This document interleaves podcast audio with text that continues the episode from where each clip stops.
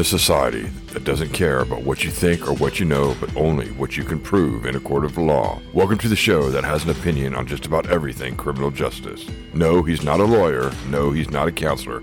He's only armed with his opinion and a plethora of knowledge in the criminal justice system. Here's the host of What You Think Doesn't Matter, Chris Thorne. All right, before we get started, let me go ahead and put this disclaimer out there. Everything I talk about today is just for your information only. I am not a lawyer or a legal expert by any sense of the term. So if you do find yourself in a jam up and you need to seek legal advice for your situation, please do not hesitate to do so. Do not use my information as fact, although I do try to be as factually accurate as possible. I'll admit there may be some mistakes. So, uh, with that being said, let's get started. Hello, everybody. Welcome to another edition of What You Think Doesn't Matter. This week we're going to be talking about the use of force continuum, or essentially steps that officers are required to take when it comes to dealing with a combative or resistant subject, or somebody who's flat out fighting. Uh, we'll talk about each one of the steps, what they entail. I'll provide an example as to what may apply for that. And we're going to talk about the the final step of deadly force when it is applied, when it could be considered justified, when it would be considered not justified. And uh, we'll compare those standards as to how officers are required to comply with that, how they're judged when force is applied based on the circumstances. I'm also going to compare a use of force when it comes to civilians, uh, non police officers, or people that have not been officially or properly trained in the use and the application of force um, because everyday citizens face a similar use of force. And we're talking a little bit about that. And I'll provide examples on what would be considered justifiable force, uh, unjustifiable force when it is related to a civilian involved in a conflict. And I'll try and separate the differences on why officers are held to a higher standard than a civilian and why the elements of intent um, are different when it comes to court proceedings as it relates to an officer versus a civilian that is involved in a use of force situation. Talk about the difference between a continuum and the steps. Um, you got to remember though, a lot of what I talk about is uh, old school training back in the early 90s, mid 90s. Uh, a lot of agencies don't teach some of the stuff that I have been taught to do, but I have received updated training. Um, I mean, it's what you would consider updated as far as like 10 years ago. So, but I do try and uh, be as current as possible. And uh, we'll go into all that and uh, we'll sit back and we'll talk about it. And hopefully by the time we're done with this episode, you'll, everybody will have a better understanding of what the use of force is and how it applies. So sit tight. When we come back, we'll jump right in. Well, like most of us, if you've ever been around and your vehicle breaks down and uh, you have something special going on with your car and you can't find a mechanic that knows how to fix it or has the tools or experience or training or knowledge to know what's going on with your car. And you really can't afford to take it to a dealership because they want to charge you basically everything under the sun just to look at it and then charge you extra to actually order the part and fix the part. And they'll tell you they'll have it done for you in a week. And you just can't go that long without your vehicle for whatever reason. Well, if you're ever in North Texas, especially around Sherman, Texas, check out Nathan and his crew over at Motor Masters. You know, they're family owned and operated for over 40 years and a combined automotive and collision repair experience of over 150 years. They work on any make, model, and style of car, and whatever's wrong with it, they can fix it. My AC went out in my truck right in the middle of a Texas summer, and they were able to take care of me. They got me in, took care of the problem, got me out no more than a couple hours, and I didn't have to go out and take a second mortgage on my house just to have the repair bill fixed.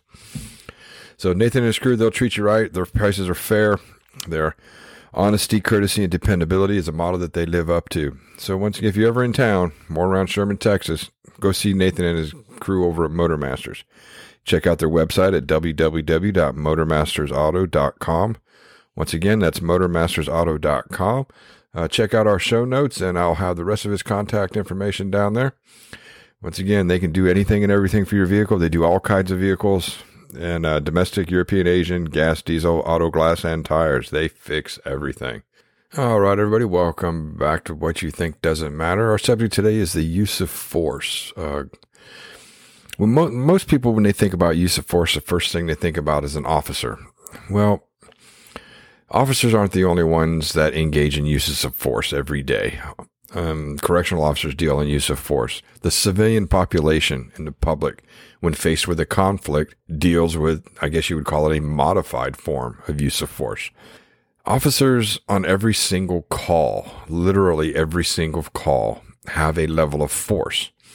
There are five steps in a use of force or a level of force continuum. And uh, I honestly, I don't know why they call it a continuum because, as you know, a continuum is something that's always going. It's like a circle.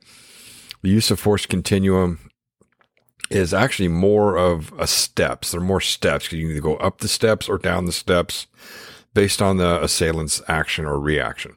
Because um, the primary goal in a use of force situation is control. And common sense tells you that control is not a 50 50 situation. The officer needs the advantage in order to gain control you know, and the ability to disengage or escalate is extremely imperative when coming when dealing with assailants. When dealing with the use of force situation, there are a lot of things that an officer has to take into consideration when determining what level of force. Okay, you got to take in the totality of the situation. You got to take in factors such as age, gender, size, the assailant's fitness level. Uh, are there multiple officers? Are there multiple subjects? Okay, all that goes into consideration when determining the type and level of force that's being used. But you also got to take into consideration special circumstances or exigent situations, such as a, an assailant's proximity to a weapon. How close are they to having getting their hands on a gun or a, a bat or a knife or some type of weapon?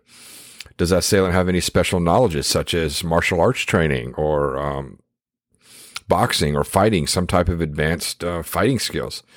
Um, is the subject hurt? Is the subject exhausted? Um, can they not fight anymore, or for whatever reason?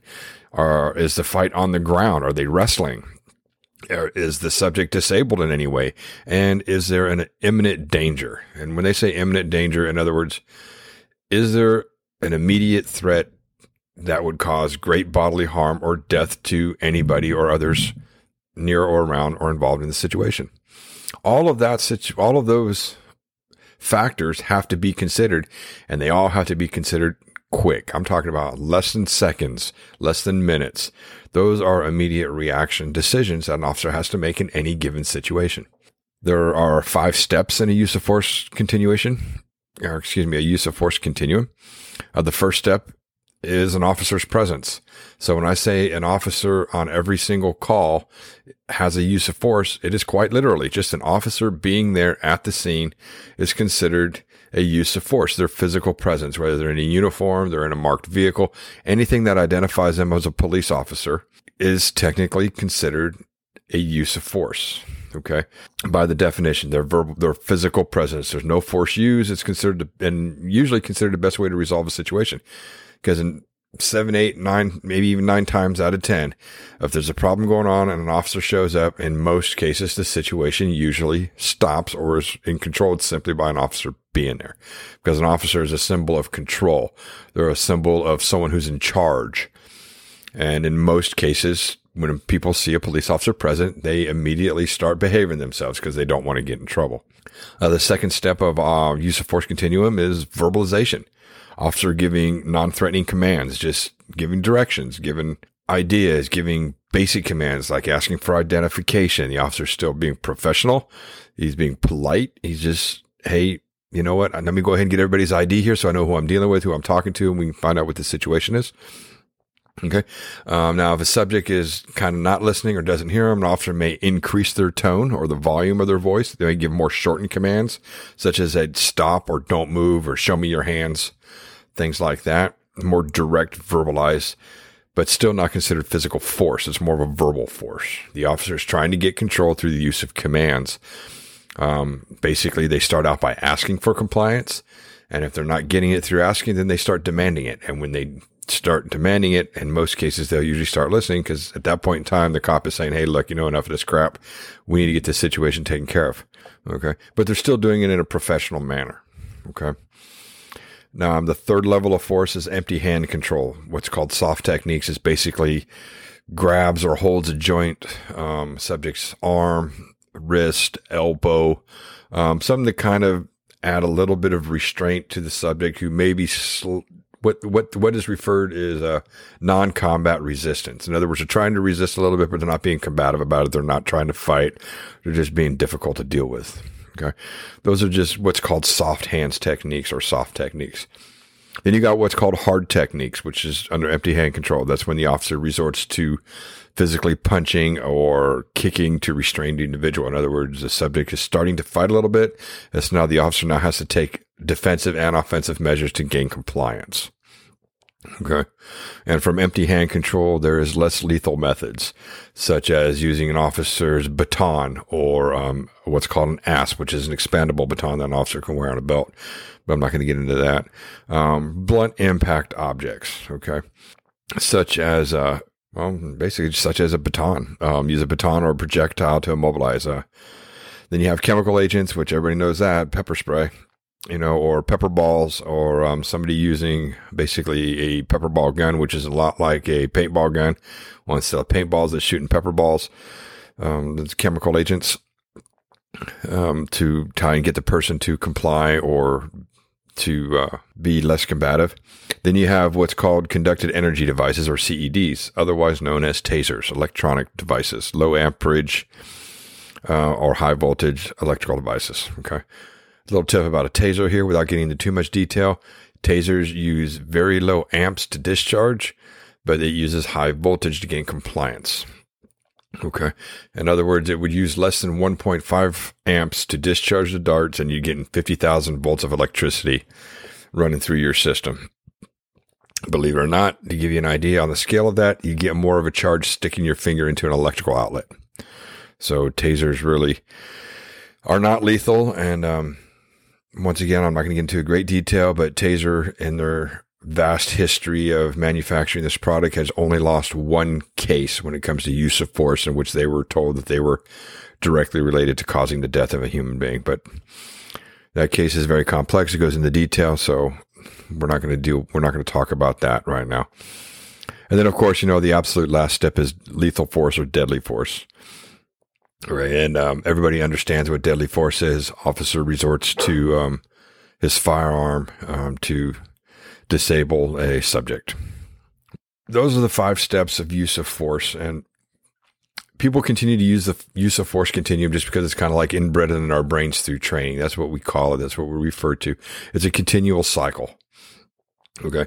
But it, if you think about the application of force, it's more of a step. It's a step cycle. You can either step up your use of force or decrease your use of force depending on the actions of the subject. The subject's actions are directly proportionate to the amount of force applied by the officer. Okay. So as the use of force goes through its cycles, the less combative the subject becomes, the less force is applied but it's all used to maintain control of the situation. And a lot of people don't seem to understand that, that the more a person resists, the more force is going to be applied.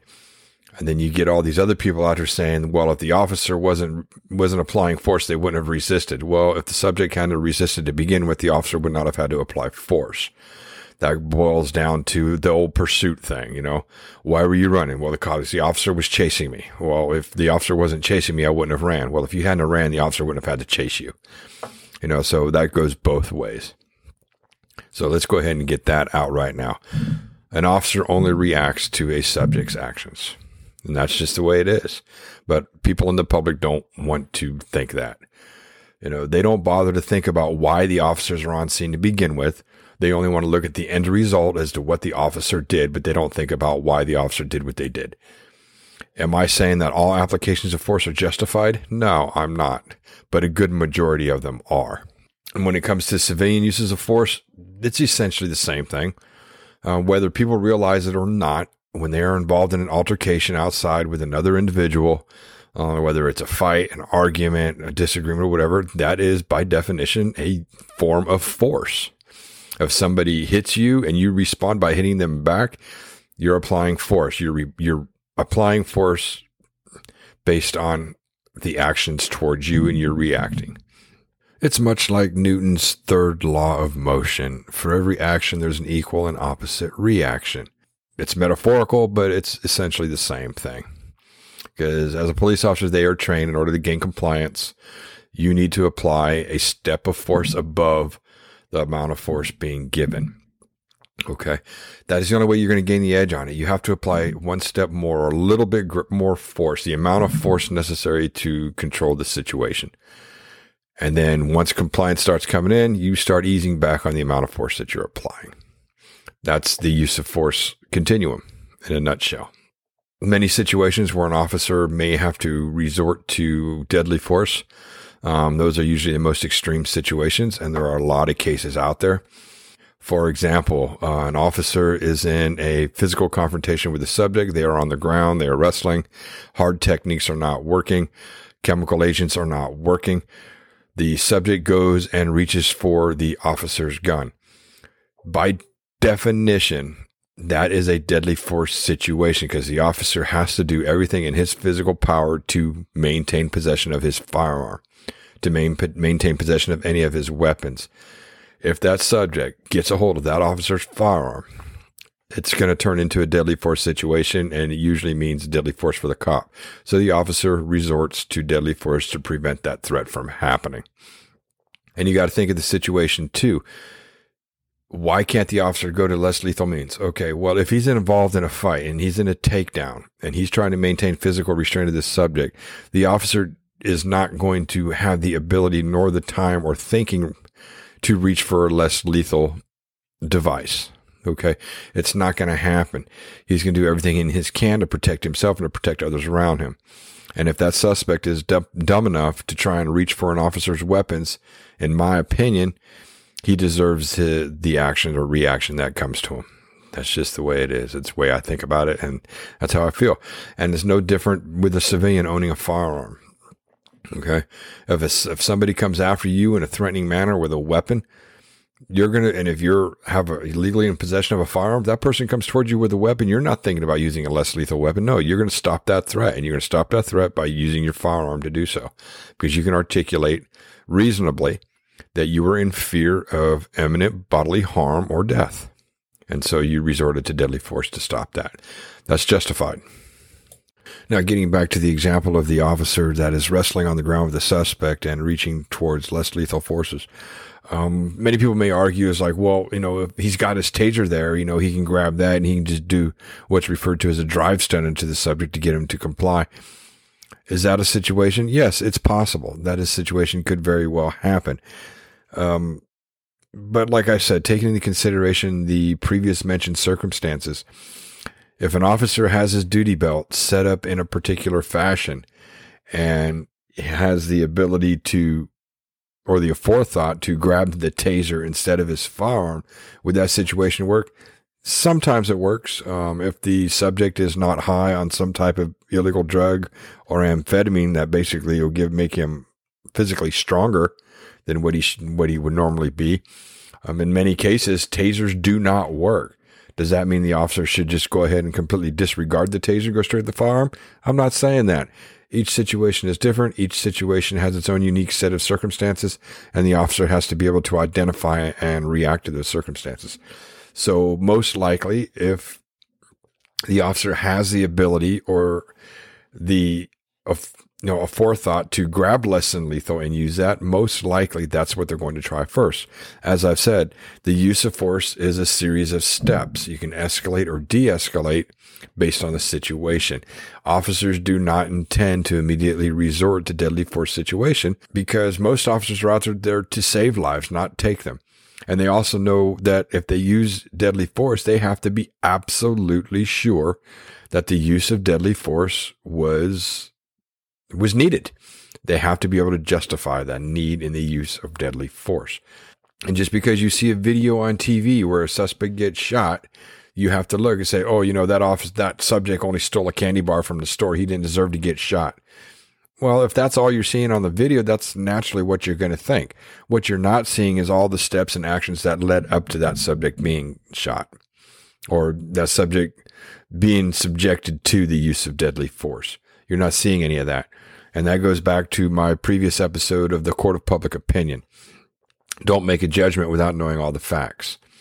I'm not saying that all cops are good. I'm not saying that all cops are bad. I am saying that about 99% of the officers on the street are good cops and they never intend to use deadly force unless it is absolutely necessary and there is no other way around it.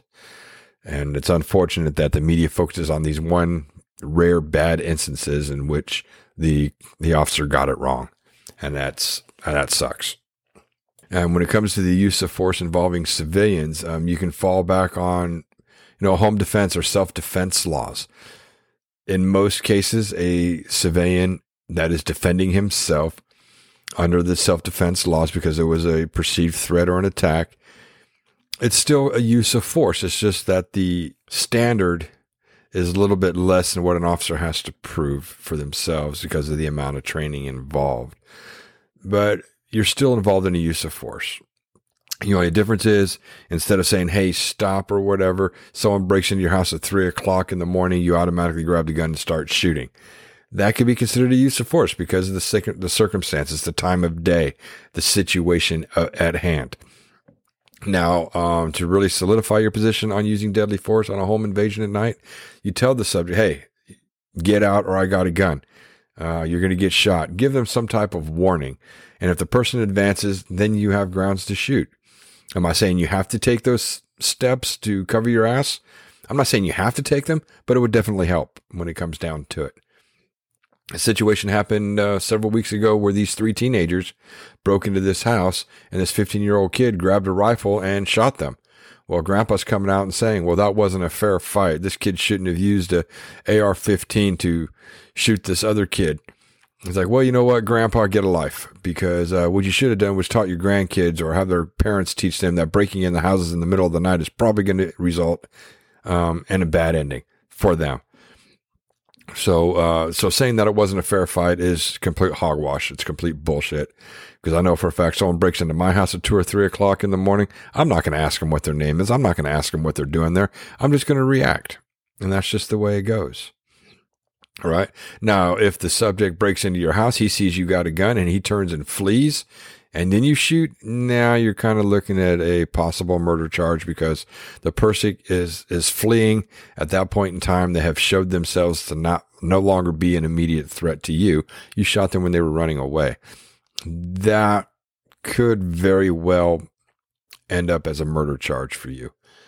So as you can tell, based on what we've talked about, there's a lot more to use of force than what it appears on the surface. There's a lot of thought that goes into it. And the unfortunate part is a lot of that thinking happens very rapidly.